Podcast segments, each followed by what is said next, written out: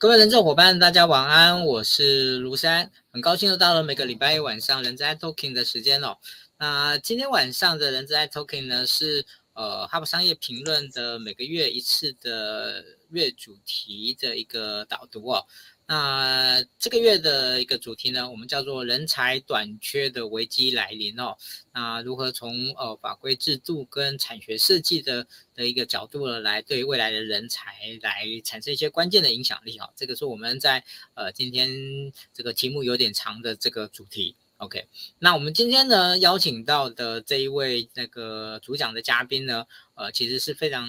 为大家所熟悉的一一人力银行的人资长。曹新南，曹老师，来，我先请曹老师来跟大家打声招呼。哎，那个各位伙伴，大家晚安，很高兴有这个机会跟大家一起分享。嗯，好，谢谢曹老师哦。呃，曹老师其实平常非常非常工作非常的繁忙哦，所以呢，今天真的很很高兴有这个机会邀请到曹老师来跟大家来主谈这一个主题哦。那、呃、为什么会特别邀请曹老师？我想从刚刚的一个呃主题的说明，大家也应该可以了解哦，应该可以了解，就是呃这个主题呢，其实呢，它牵涉的层面呢。呃，对于这个人才的媒合，呃，以及人才的发展呢，这个这个部分呢是非常非常重要的。啊，我想曹老师呢，刚好因为他所任职的公司的关系呢，他有一些相关的第一手的一些资讯跟资料呢，可以搭配给我们这一次的这个哈佛商业评论里面的一些相关的资料，来做一些更一些多方面的佐证，以及多方面的一些说明了哈。所以呢，今天真的非常高兴啊，邀请到曹老师来跟大家啊做一个说明。好。那呃，在正式的访谈之前呢，两件事跟大家说明一下哈。第一个呢，那我今天不会请曹老师做自我介绍哈。你们想要认识曹老师，想要知道曹老师，请自己 Google 哈，在网络上面可以找到他非常多的一些一些介绍。好，那第二件事情呢，就是哦，一样把我们今天的直播呢。呃，分享到你个人的动态，写上已分享呢。那我们呢，在今天的最后呢，会抽出三份呢，呃，哈佛商业评论的一个月的电子版的无限畅畅阅版的哦，无限畅阅版。好，这个是呃，感谢哈佛商业评论呢一直对于小周末的支持呃跟鼓励。那我们也很高兴每个月呢能够有这样的一个主题分享来。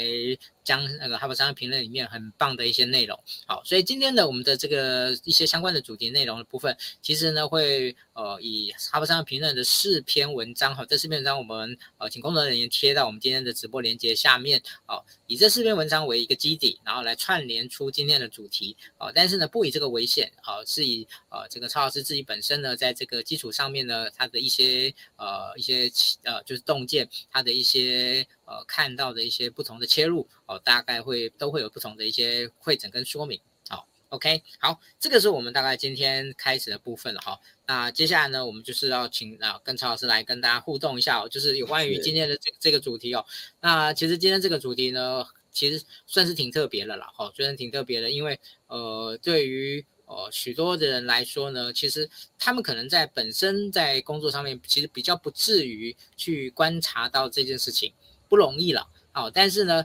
呃，今天呢，现在已经不需要观察了。台湾人才短缺的这个现象呢，哦，我想只要呃有稍微注意新闻也好，或者大家都可以了解到。好，所以我我想今天呢，先暖个身哦，就先请曹老师来跟大家聊一聊您所观察到的台湾人才短缺的现象呢，哦，有哪些特点或者哪些特别值得注意的事情？好的，呃，感谢思安的这个引言哈。那基本上台湾的人才短缺。今年主要是今年哈开始整个呃有这个风潮起来，对，但是事实上就我在观察的话，大概在去年第三季的时候，呃各个产业都面临到这样的状况。我们那时候就发现说，很多的企业在征才的时候都面临到呃跟以往不同的状况，呃开始很多的企业，而且是普遍性的在各种行业都开始觉得说，呃找。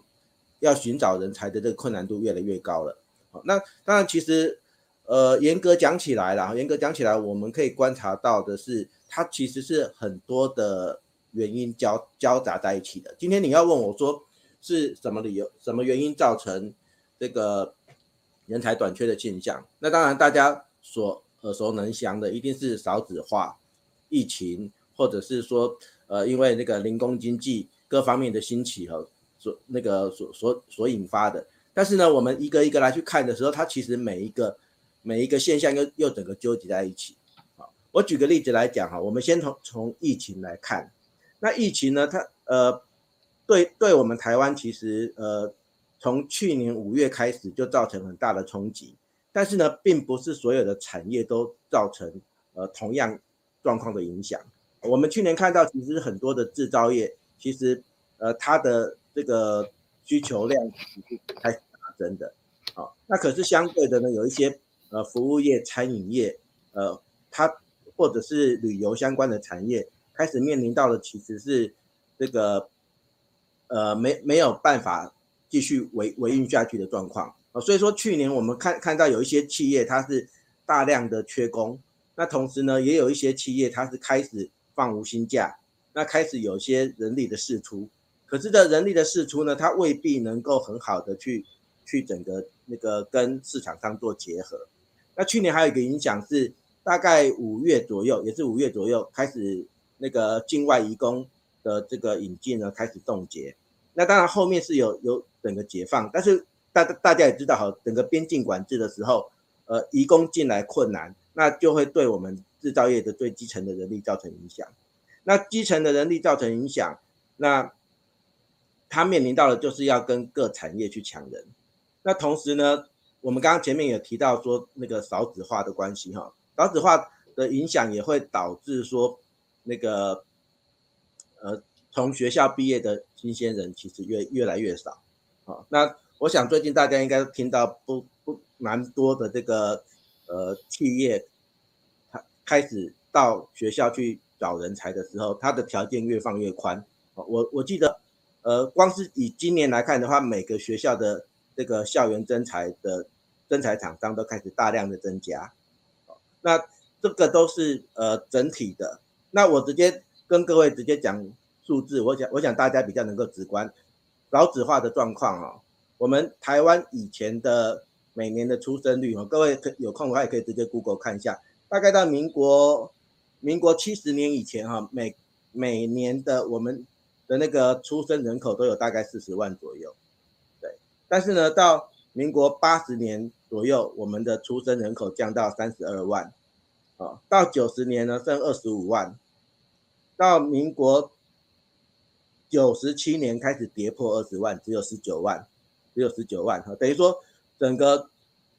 这个出生出生的人口数呢越来越少，那少到后来其实是我我们从整个国家的角度来看的话，我就是没有已经没有年轻的人口，就就没有相相对应的劳动力了。那这些劳动力的减少呢？它呃，我不管说是透过移工，或者是透过这个产业的调整，或者透过很多的方式，我我们要去去那个做变革的话呢，其实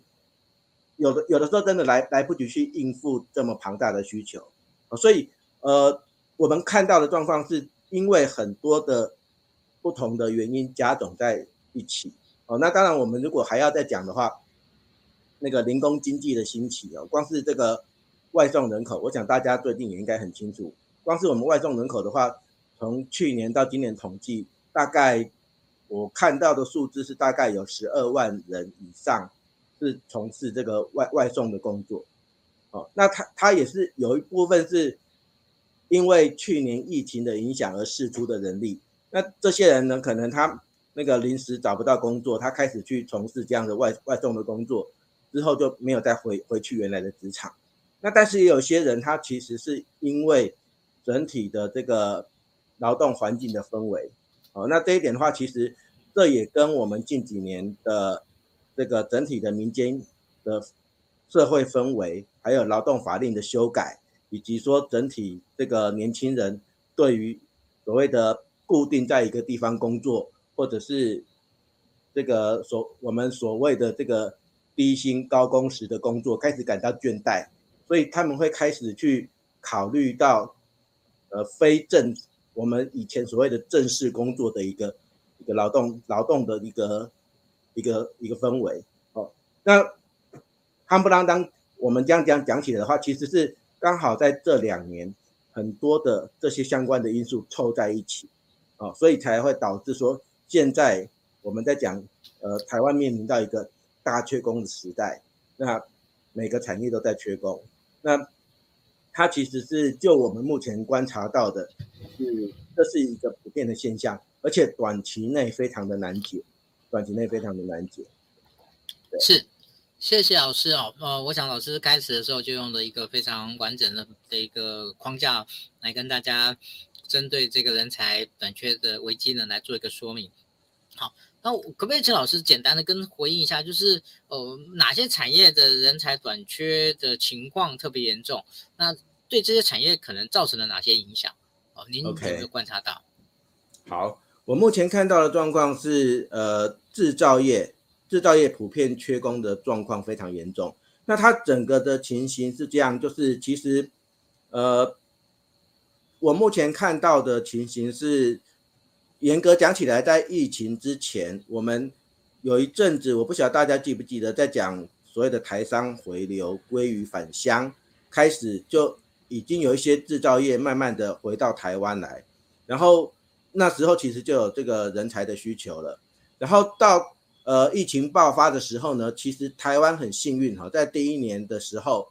二零二零年左右呢，其实呃，台湾的产业其实没有受到影响，没有受到影响啊，所以呃，很多的制造业它其实反而是这段时间接了大量的单，哦，它开始有很很多人力扩充。我举个例子啊，那个之前我有个有个学长啊，他是在一个运动器材的这个公司上班。他在二零二一年的时候年初，他跟我讲说，他们的订单已经接到隔年了，哦，也就是说，对很多的制造业而言的话，他其实，在疫情的状况下呢，它其实有一段时间其实是没有受到影响的，它，呃，它的人力需求比以前还旺盛，好，所以呃，制造业不管我我看到不管是这个呃科技业或者是船产，它都面临到。呃，很类似的状况，对。那另外，在今年的状况，今年的情形比较特别一点。今年因为在呃四月开始，五月的时候，整个呃疫情整个大爆发，然后那个时候会造成很多的企业确实整个几乎是瘫痪。我有碰过，就是那个整个工厂碰到整个要。关厂的那那，但是那那个状况解除之后呢，其实它又有大量的人力需求的的这个出现啊，所以目前我看到的是在以工业类来讲的话呢，这个制造业，然后营建相关的，其实都都有这样大量的需求。那另外我要特别讲一个是这个呃服务业、餐饮业这个地方，它也是这这两年我观察到一个很。很壮、很诡异的情形是说，有些的比较规模比较小的店家，他这一波其实，呃，撑不下去的时候，是那个需求是降低了，或者甚至直接结束营业，这些有。但是呢，在我们自己人民银行的这个需求调查呢，最近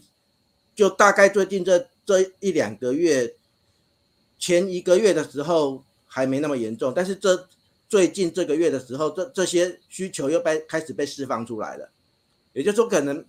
我我自己在看呢、有一些的这个相关的服务或者是餐饮的这这些行业，他们又开始恢复了，他们有同时需要去找人才，而原本这些这些行业的人才已经流失了，已经流失了，所以他们要重重新再找，所以目前我看到是这样子，一个是这个制造部门他们。呃，到现在为止还是大量在缺人。那另外一个是服务业的部分，服务餐饮这些相关的，它开始有一些复苏的迹象，有一些复苏的迹象，但是还不明显，已经已经看到苗头了。那如果说真的要讲起的话，是我目前看到是各行各业都普遍在喊缺人。对，我我举个例子，以我们公司自己而言的话，呃，我们大量的。需要找网络相关的这个工程师啊，不管是这个电脑相关的，或者是说这个手机 App 和安卓与安卓还有那个 iOS 的，目前来讲，我们看到是市面上都蛮缺的。对，OK，谢谢呃呃曹老师哦。那嗯，对于。目前呢、啊，有关于人才短缺的的一些部分哦，在法规面，在法规面的部分，有没有一些您个人长期的观察哦？是这些法规造成了台湾在有关于人才的一个议题上面，人才短缺上面呢，造成了一些，我们刚刚提到的都是一些比较主力的、主观、主主要的影响。那有没有因为台湾的相关的法规所造成的一些呃人才短缺的一些负面的影响？这个部分不知道您有没有什么样的一些看的一些一些看法，可以来分享给大家，让大家可以多注意一下。OK，呃，基本上。应该这么说啦，我我想，如果说有在关注我的朋友的话，应该会知道，说我长期对这个劳动法令的话，其实是有一定的关注哈。那最近我看到的一个状况是，呃，因为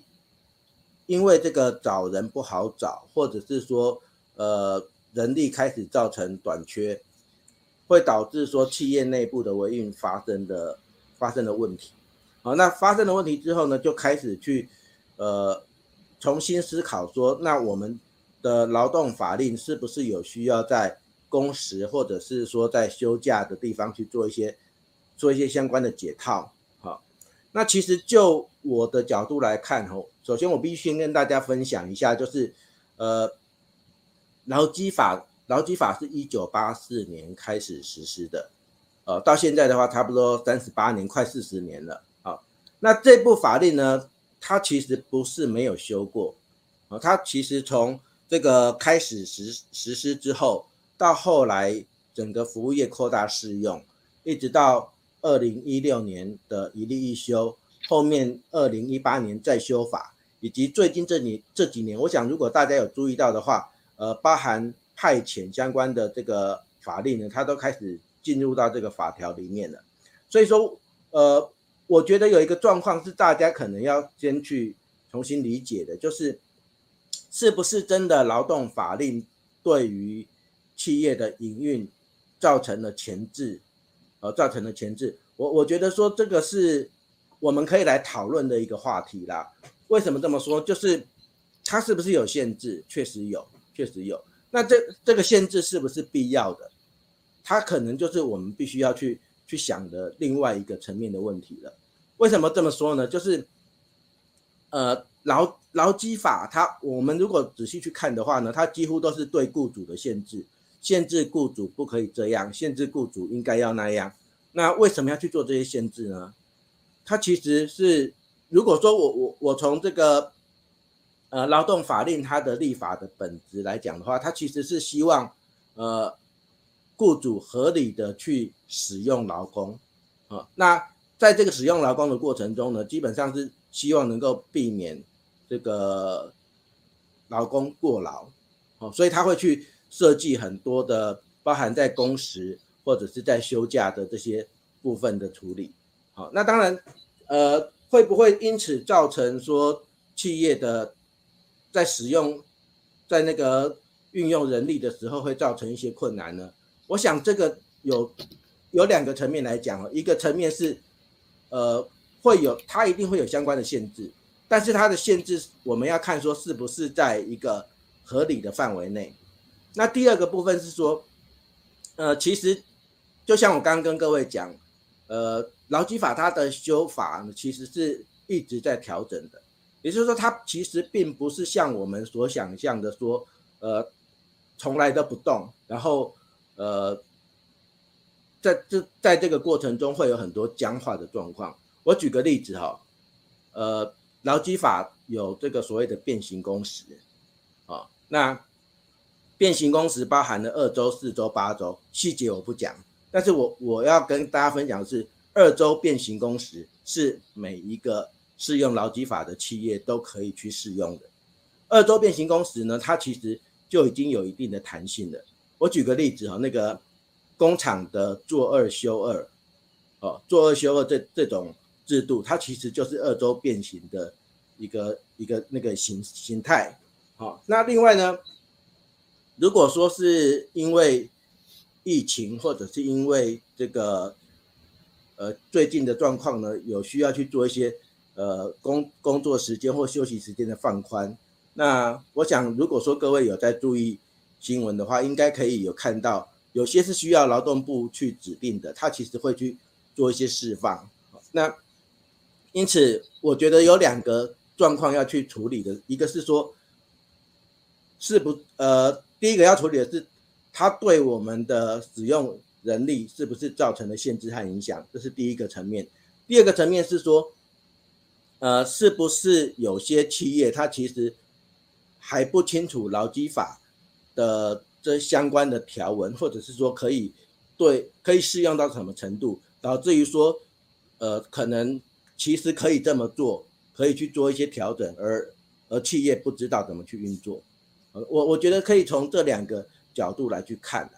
那这两个角度呢，应该这么说哈，就是我自己的看法是这样子，就是对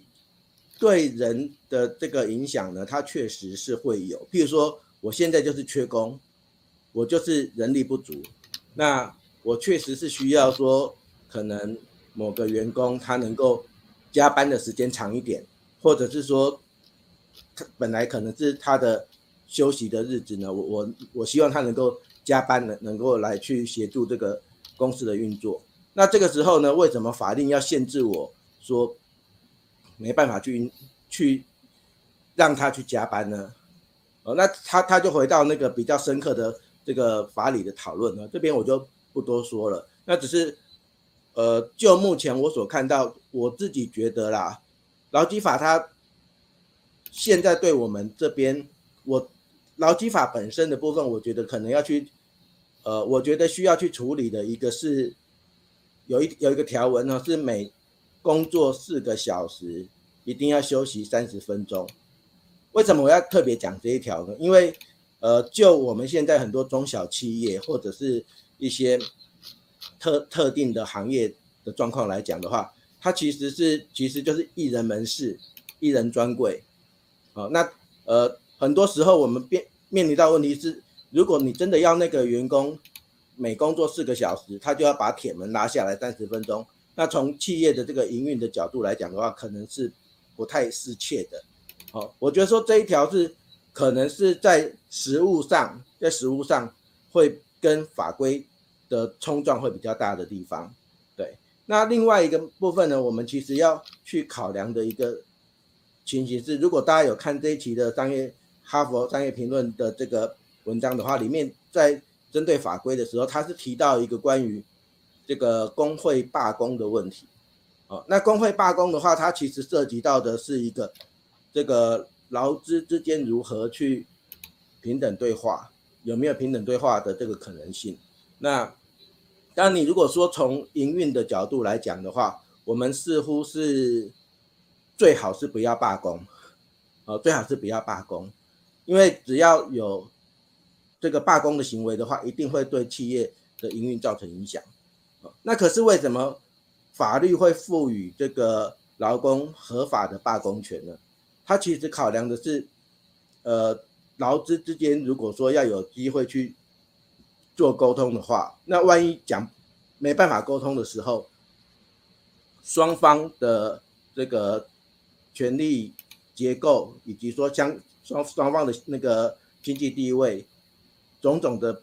角度去衡量的话，讲白一点哈，可能劳工只有透过罢工才可能去让这个雇主可能有机会一起那个坐坐在一起这个去。讲谈判也好，或者沟通也好，最近有个例子是那个呃中华快递工会，哦，那他们之前也是说要罢工，对，那罢了一次之后，第二次其实是呃要在罢工前，其实就是雇主跟劳工工会去做协商，而协商整个圆满解决之后，其实后来后来罢工的这个部分就就消除了，哦，所以呃。是不是会因为这个罢工，它就会导致企业的营运造成困难呢？其实从如果说是从法律的角度来看的话，是不至于。但是如果说从这个企业营运的角度来看的话，确实是会造成影响。那这时候我们就必须考量是如何在这个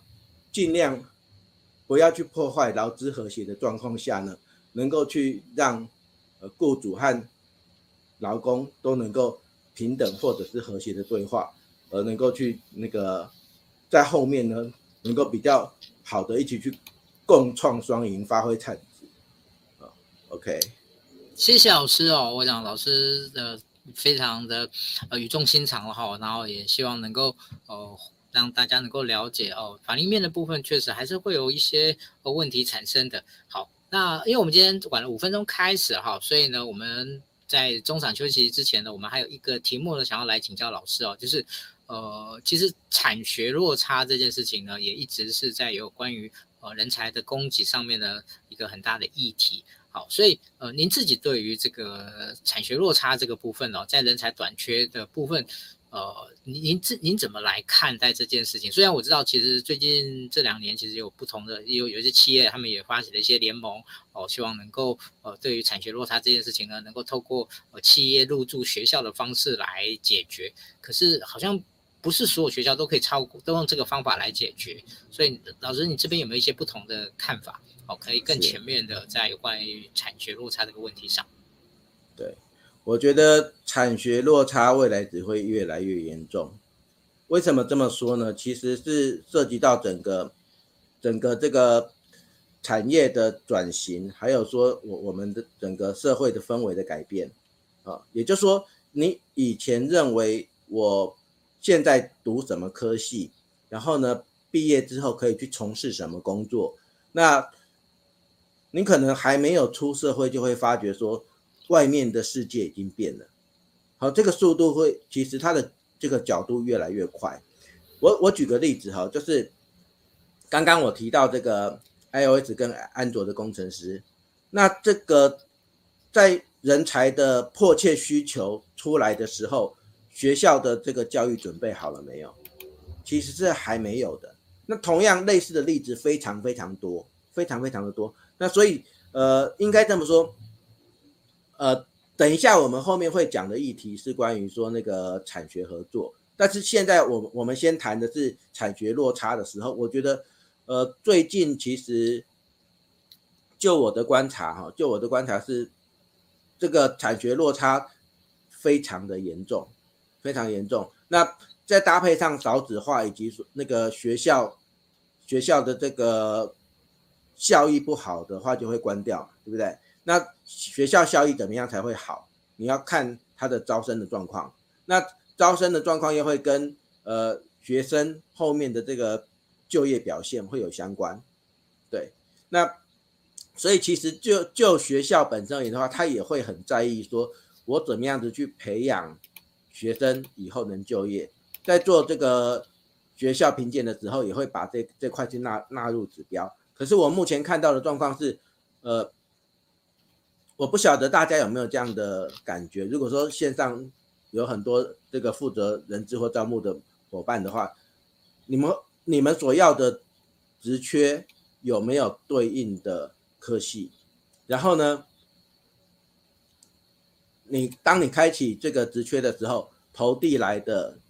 这些履历的人才，是不是你所希望科系的人才？我想大家心里都应该很清楚哦，就是。我们会发现一个状况，就是，呃，同学他们在学完之后，他们出社会找的第一份工作，通常很多时候必须是要由我们企业端再去做一些呃相关的培训，他才能够真的上手。这是我我目前看到的啦。那短期内，我认为说要解套的的这个困难度其实还蛮高的，因为它又涉及到我们整体的。这个经济部门、还有教育部门以及这个劳政部门几几个方面的努力，那呃，我们目前只能说看到这样的状况，但是呢，呃，能不能由我们来去做一些解套的方向？我觉得有我们可以努力的地方，但是很多面向可能还是必须要去做做这个整体的这个国家政策的调配。我我在最后举一个例子哈，就是呃，台湾有一段时间。呃，半导体的产业非常缺人，啊，那后来是那个光电相关的产业，那个产业一直在转移的时候呢，其实每年都会统计说，到底，我我举个例子，这个光电产业好了，每年这个产业呢，总共需求的人才会要多少？那同时呢，也会去统计说，每年可以从学校释放出多少？我记得有一次我看过类似的统计，就是无论如何哈，学校再怎么培养，那个培养出来的这个人才数呢，只能够满足市场缺额的三分之二，三分之二，也就是说市面上一定会有三分之一的人，呃，三分之一的职缺是无论如何没有没有找不到适当的人才的状况。好，那因此这个情形只会越来越严重，因为之后的产业的转型的速度其实会越来越快。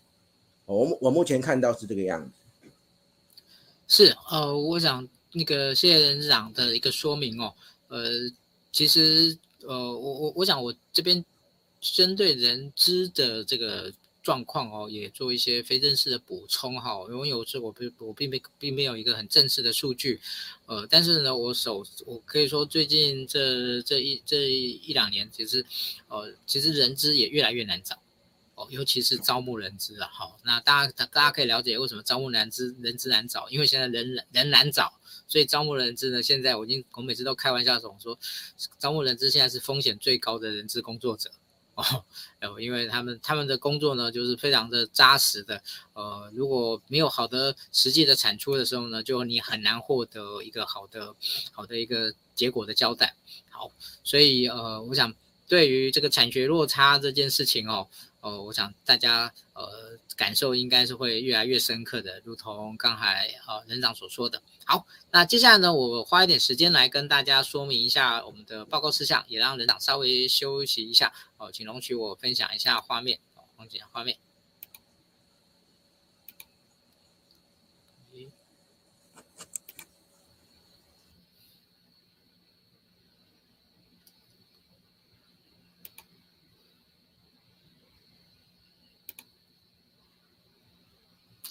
抱歉哦，这个哦，因为我们现在是用新的这个 Straya 的这个软体哈、哦，所以呃，这个我目前在使用上面呢，不是有点不是那么的熟练的的一个状况。好，呃，那好，谢谢。呃，我们现在看呃看到的是我们现在的 slide 的第一页，就是曹曹老师的这样的一个。的一个说明哦，那今天把我们的直播分享到一个人的动态，那我们今一样呢会有在今天最后会收取三位的呃这样的一个伙伴哦，来跟大家呃就可以获得我们商业超 Top 商平的一个月的这个无限畅读的这样的一个线上的阅读权益哦。OK，好，那再来我们来分身到下一页，好，那 OK。好，那呃，目前呢是那个小周末呢，我、还仍然接受我们呃 SHL 全球知名人才发展顾问集团的这样的一个冠名赞助哦，啊、感谢他们。好，我想我们现在正在商谈下半年的全那个整个半年的部分。好，那应该是没有什么太大问题的。那那那个呃其他的单位呢也来洽谈。好，那这只能跟其他单位说声抱歉了。好，谢谢。好，来下一页。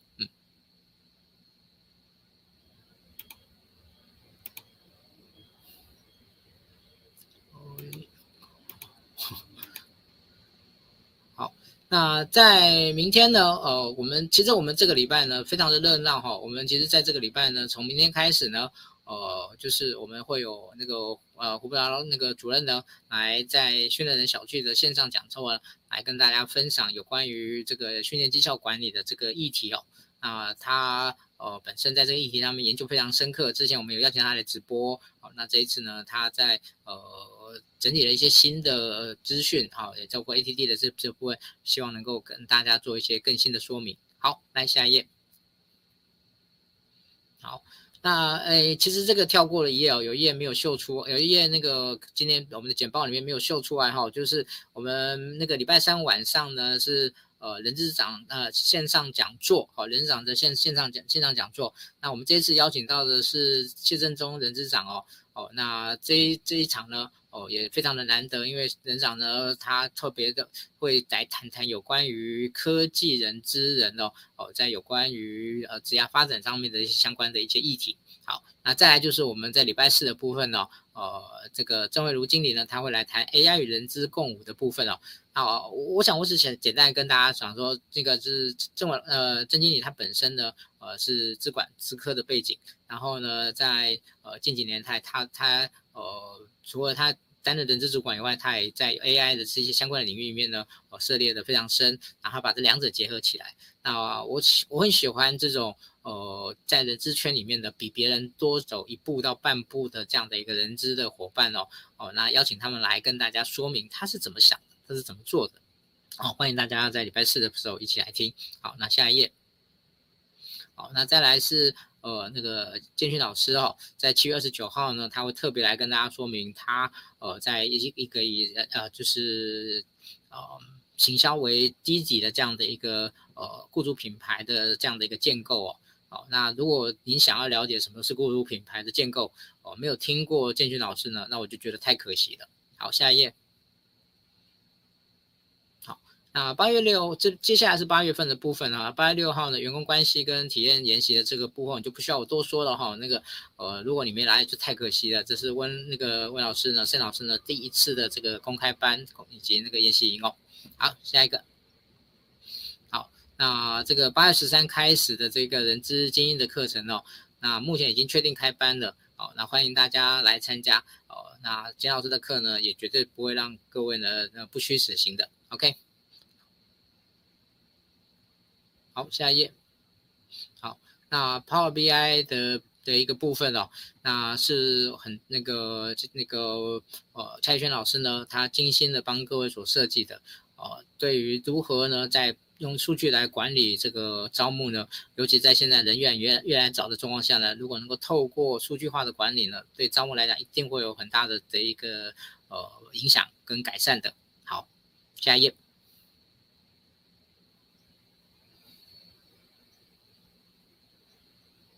好，那八月二十四号呢，我们跟松仪气管这边会有一个人才发展的一个一个讲座。好，那这个讲座呢，我们会呃参加的人呢，除了可以获得解那个那个解读以外呢，还有一个瑞慈的人才适性测验呢，可以获得这样的一个一个呃测验的啊。其实，在我们每一届每一届办呢，都可以说几乎都是满座的。好，那欢迎大家。好，在八月十四号来参来参加。好，那这个我们的中场的报告呢，就到这边了。小周末之友这个部分我就不多说了哈。那欢迎大家持续的来来那个报名参加小周末之友。好，那接下来呢，我们又回到我们的直播的一个现场哦。那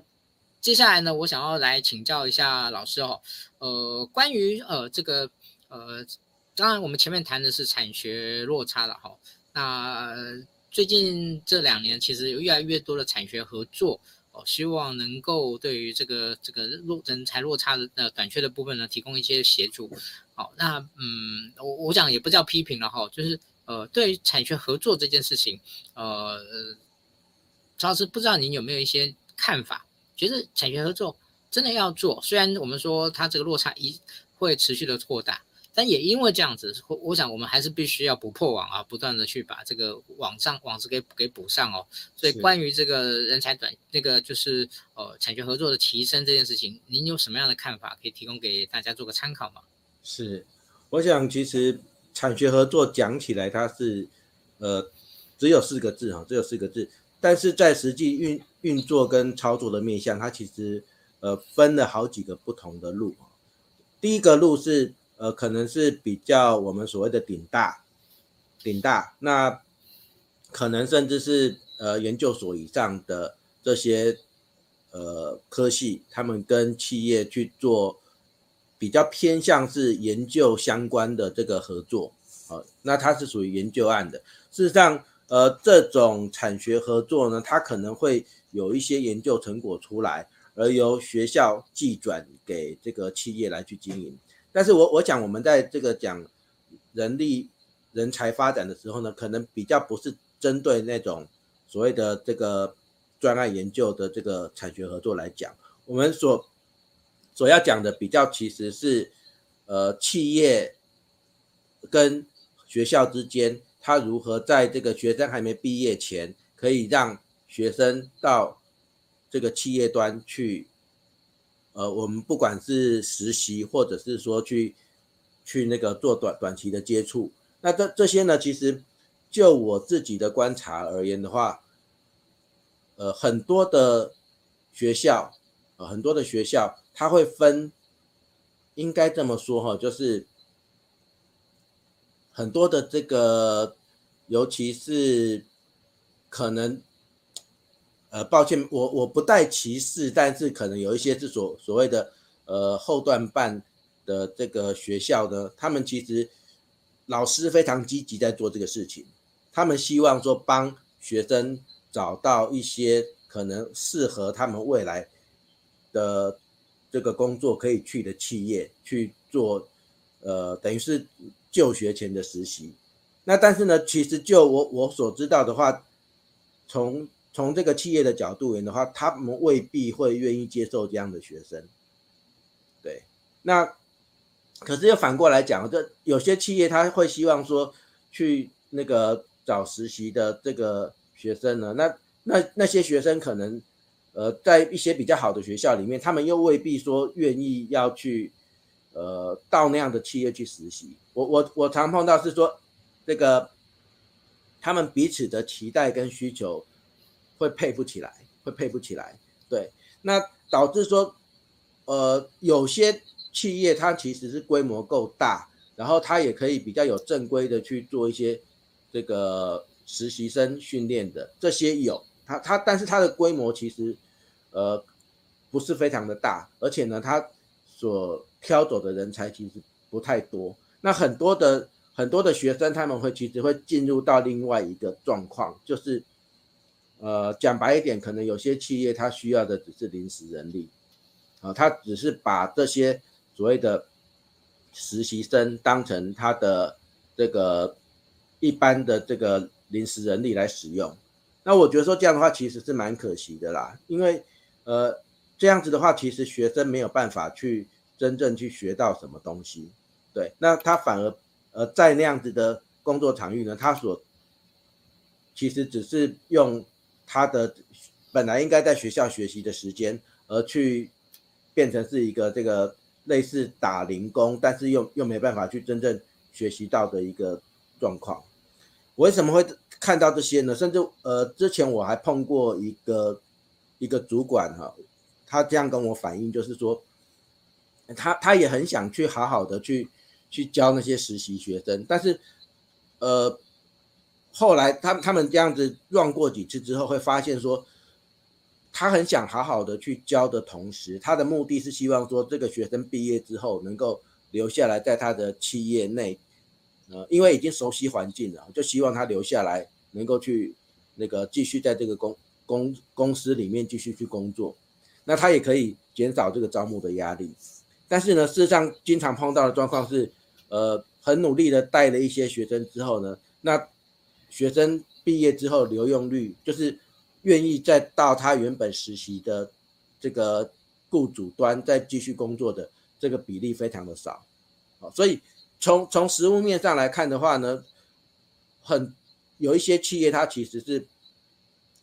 只是把把这个学生当实习工来用，而没而不太愿意说去好好的去。去教导这些学生，而从学生的这个部分呢，他就不会去感受到说，呃，这个企业是他未来可以想投入的。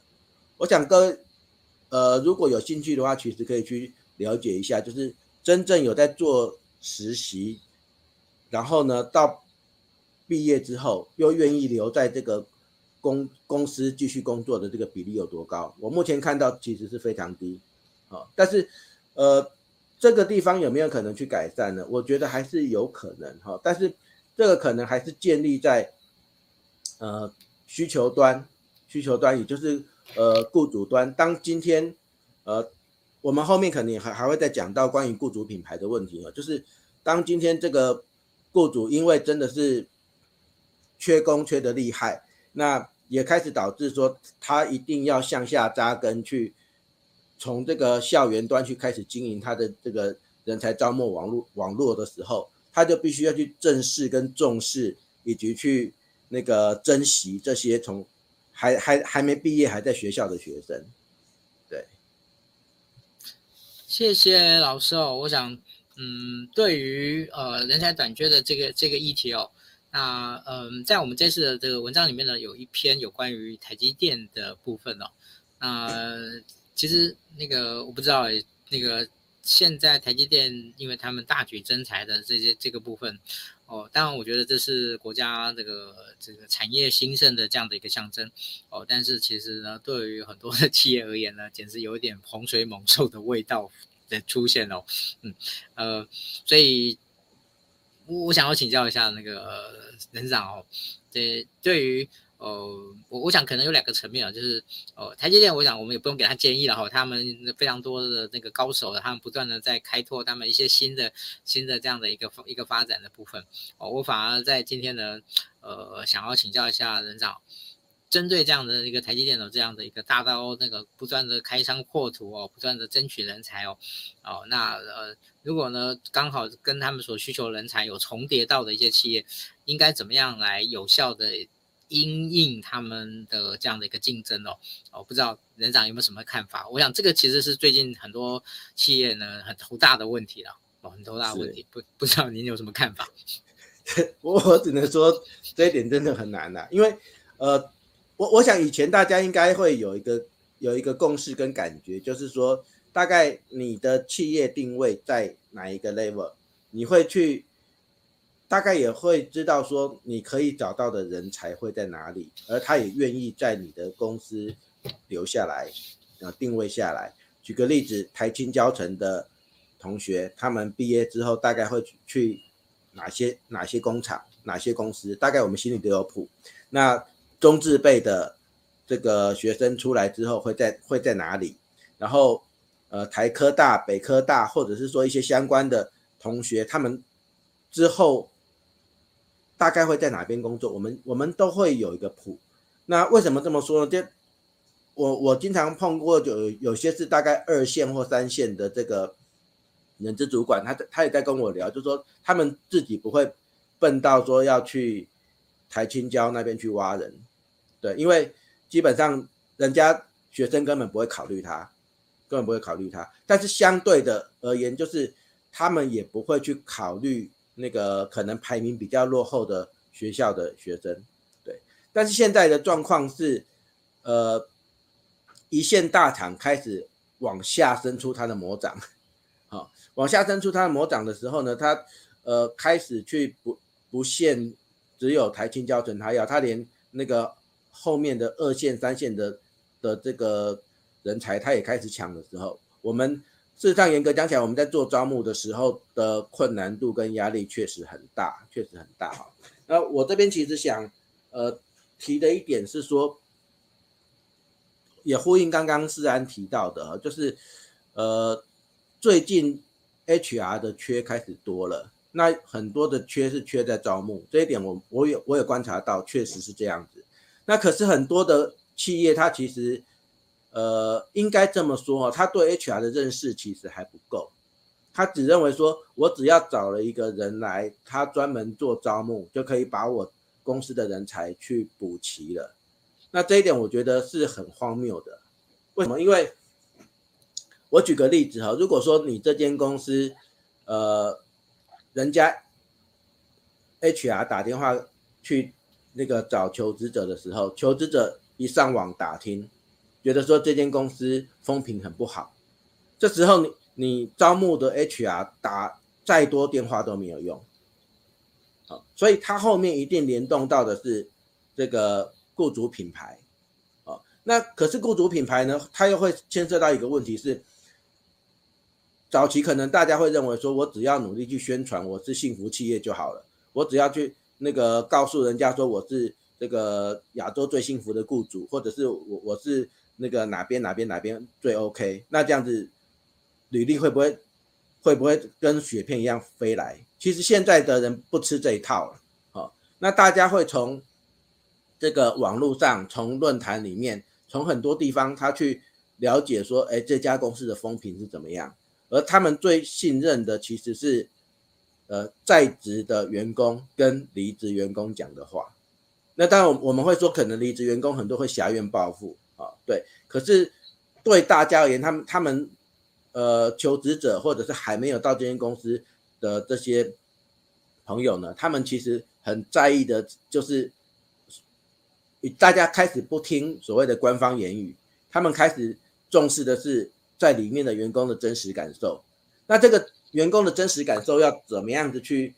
去建立呢？它其实就会落实回回到我们在谈人力资源里面的呃公司内部的制度，好，公司的内部的管理制度，公司内部是否守法，是否优于法令，那是否在这个考核上有有一个公平的表现，是否能够让员工感受到公司的关怀，我们说的员工关怀，这这些环节一个一个都要去做好，之后呢，才能够去彰显到说这个里外一致，里那里外能够一致的时候，雇主品牌会出来。那当然，呃，我们 HR 有很重要的责任，呃不是只是做做行销、做社群招募，或者是到处去挖人。呃，这这些行销的动作当然要做，但是我们要讲我们自己好的同时呢，我们必须要去把公司内部内部的各种制度去做好，让内部的员工会真的觉得说，呃，那个这间公司是可以待的公司。当今天这间公司是可以待的公司，这种这种耳语、这种效益、这种这个网络氛围开始出现的时候呢，我们就比较有机会，不用去害怕一线大厂跟我们抢人，因为呃，应该这么说好了，就是雇主品牌做好的话，员工流动率会降低，我们基本上呃招募跟找人的压力不会那么大。我们要做的其实是员工关怀或者教育训练，以及后面的这个呃相关的管理奖奖惩制度。好，那但是这些东西它其实是。一连串的，我想大家也都很清楚。我我们如果说这些有做好的话，那呃后面我们才可能去考虑说，如何在跟台积电或者跟其他的一线大厂再去竞争，或者是他们在往下来抢我们的人才的时候，我们可以有一个比较合理或者是比比较 OK 的一个制度来应对。对，是好，嗯。刚刚我们提到台积电对于其他的单位的影响，那嗯，不知道那个人长，你对于台积电他们所采用的一些招募的模式啊方法，呃，你你觉得对于其他的一些企业而言，然后有没有一些比较可以可以借鉴的部分？这个部分可不可以请您来分享一下您的看法？是，呃，应该这么说哈，就我我们之前跟台积电接触的经验而言的话，他们其实是很活的，哦，那。他们的招募的 team 也也蛮庞大的。我举个例子，这是很老掉牙的一个一个案例哈，就是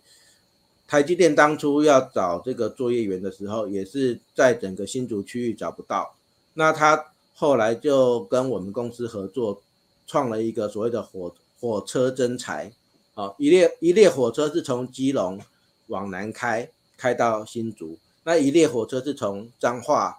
呃由南往北开，然后所有事先约好的这个求职者呢，他们就在各站那个依依依照时间上车，然后在这个火车上面呢，由他们的这个产线主管直接去安排做 interview。好，那当然这是呃很多年前的这这个故事了，但是我要提到提到是呃我们不是只有看台积电，我们也会看很多不同的企业，都会有一个状况是。我们招募的时候的，呃，应该这么说，手法或者是花样，或者是这个管道呢，我我们必须要有一些创新跟创意，而不是只是，呃，被动的在在这个人力银行或者是在那个相关的管道上等着收履历。我我觉得说，如果我们要做好招募，当然前面讲了一段是关于。呃，HR 制度跟管理的问题，但是回到我们 HR 的这个招募的问题来看的话，现在呃，人才跟企业端可我觉得有机会开始去寻求一个双方的平衡点跟跟共识，而不是一定是我是老大，然后你你在那边等着我施舍给你工作。那如果说我们在招募端能够先从这个角度去出发的话，那后面才可以衔接得上，呃，透过创意或者是透过那个其他的方式，能够去让，尤其是越来越年轻的这个求职朋友感受到公司对人才的重视，他比较有有机会去那个让让人才愿意到我们公司来。是，谢谢老先生。嗯，赵老师，我想在今天最后呢，有一个问题哦，想请问老师，那也希望老师可以给我们人资伙伴的一些建议了哈，就是呃，面对这样的一个这个人才短缺的这个部分呃，作为一个 HR，他自己本身在有关于呃怎么样在整个专业职能上面呢，呃，如何去做某一些的调整扩展，然后呃怎么样能够从更宏观的方式呢去了解看待有关于人才短缺的这一个这一个部分，啊、呃，等于说他怎么样提升自己，好，这挑战越大，就必须要提升自己也越越大，哦、呃，所以呃在这个部分，您不知道有可以给我们一些什么样的建议？是，呃，我想先从一个呃，是我个人的角度来看的话呢，我想很多的朋友应该很清楚，会觉得说我对这个劳动法令很熟悉，但是我也不瞒各位说哈，就是我从事人力资源工作大概二十年来哈，那个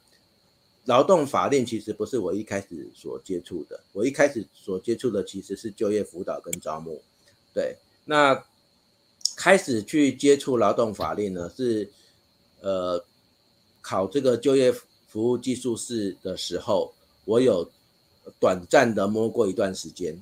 但是真正比较熟的大概其实就是二零一六年，呃劳基法修法前后啊，那个时候等于是我前面有有先累积一些东西，但是在修法前后，其实那时候我有看到一些呃因为修法而可能会导致的这个。一些混乱哈，所以我在那之后会花比较多的时时间跟力气来去自己学习，那也开始呃跟大家去分享这方面的东西。那对我而言的话呢，也是希望说借这个部分去把很多这些呃相关的知识把它掌握起来，好，那也会变成是呃就我个人而言的话呢，它是。呃，我在我的职涯跟我的这个 HR 的路上呢，它是一个没有人可以拿走的一个一个一个专长，对。但是呢，我也必须坦白讲哈，劳动法令其实在整个人力资源世界呢，它其实是是最 low 的。所谓的最 low 的话，其实是因为人力资源我们要接触到面向真的非常非常的广。我想各位可可以从刚刚施安所那个在中场的时候所所带大家看到的一些这个呃相关的课程，会知道我们其实呃人力资源要接触的领域非常的多，那每一个面向接触进去，其实它都是一个很深很深的一个学问啊。那有些 HR 伙伴呢，其实是走这个 full function 的这个路，但是呢，也有有些伙伴其实是专精在某一某一个领域，不管你专精是在这个。招募或者是教育训练，我觉得都都 OK。但是，呃，如果可以的话呢，其实我是建议你可以选择一个自己的路之后，那把它深化，把它把它真正的深化，变成它是你的东西。而且，如果可以的话，也可以去自我训练啊，自我训练，让它变成是，呃，我举个例子，当假设你你们今天。公司有很庞大的 HR team 的话，你可不可以让那个专长变成是你是你们公司里面唯一一个，或者是你是最强的？哦，那如果说如果说可以做到这样的话，其实我觉得不见得一定是要在招募领域或者在这个劳动法领域。那在人力资源的话，我想我们都有很多地方是可以成为你独特一面的这个可以胜出的地方。好，这是要跟大家分享的。好，谢谢任市长。我想，呃，今天的时间也过得很快哦，现在已经呃八点五呃九点五分了。好，所以我们今天的直播呢，大概这边要告一个段落。好，那我想最后呢，在我小小小的一个 ending 之后呢，我想说邀请任市长在最后呢，呃，说几句话，呃，来叮咛我们的人事伙伴，在面对人才短缺的这个危机的来临的时候呢。可以做好一些怎么样的心态？啊，保持一个什么样的心态？好，呃，其实人才短缺这个议题呢，呃，我想现在已经叫做现在进行式哦。我们不管从产业的各个层面来讲的话，呃，其实大环境来讲，呃，就是呃人才越来越少，哦，大家都在呃竞逐越来越有限的一个人才，所以呃从大的来讲，怎么样扩展人才的这样的一种来源，我想这是呃大家也努力在想的。那从小的方面来讲是。当你有机会争取到人才的时候，你怎么样去善用它？怎么样去留住它，让它能够发挥很好的这样的一个效益？我想这个这个开源与节流啊，我想这个是万万古不变的一个道理。哦，只是说以前呢，可能我们都是在钱都在事上面，在资源上面，但第一次呢，我们必须运用在人上面。好，我想这个对于台湾的企业经营者而言，我想或管理者而言，我想是一个，呃，他不是不知道，可是他不习惯。好，但是呢。哦，未来谁越习惯这件事情，谁越能够把这件事情做好，啊，他就是未来在整个企业经营上面，哦，可能可以立立于不败之地的一个很重要的说明。好，那那个最后呢，我们再请曹老师来跟大家做一个说明。好的，呃，基本上人才短缺，我想这这是大家都看到的状况哈。那在这边，其实我要跟大呃，各个 HR 朋友分享一件事情哦，就是我不晓得大家有没有一个无奈，就是以往在如果说公司有一些可能游走在法令边缘的状况下呢，很多时候要跟公司去争取一些呃合理的制度或者是合法的手段，其实相当的困难。但是呢，呃，人缺人才短缺，其实也给我们 HR 伙伴带来一个很好的外部的助力啊。这个时时机点呢，正好是你可以很大胆跟很放心的去要求公司要守法，甚至优于法令啊，甚至优于法令，因为我们唯有这样的方式呢，才可以争取到更好的这个人才，能够补充公司的不足。好，所以一方面是人才短缺，但是它也可能是我们在 HR 生涯里面呢一个最好的时机。好，这是跟大家分享，谢谢。谢谢老师，感恩老师今天特别播控哦。那我们今天的直播就到这边告一段落，欢迎大家在下礼拜同一时间再收看我们的节目。谢谢，我们下周见，拜拜，拜拜，拜拜。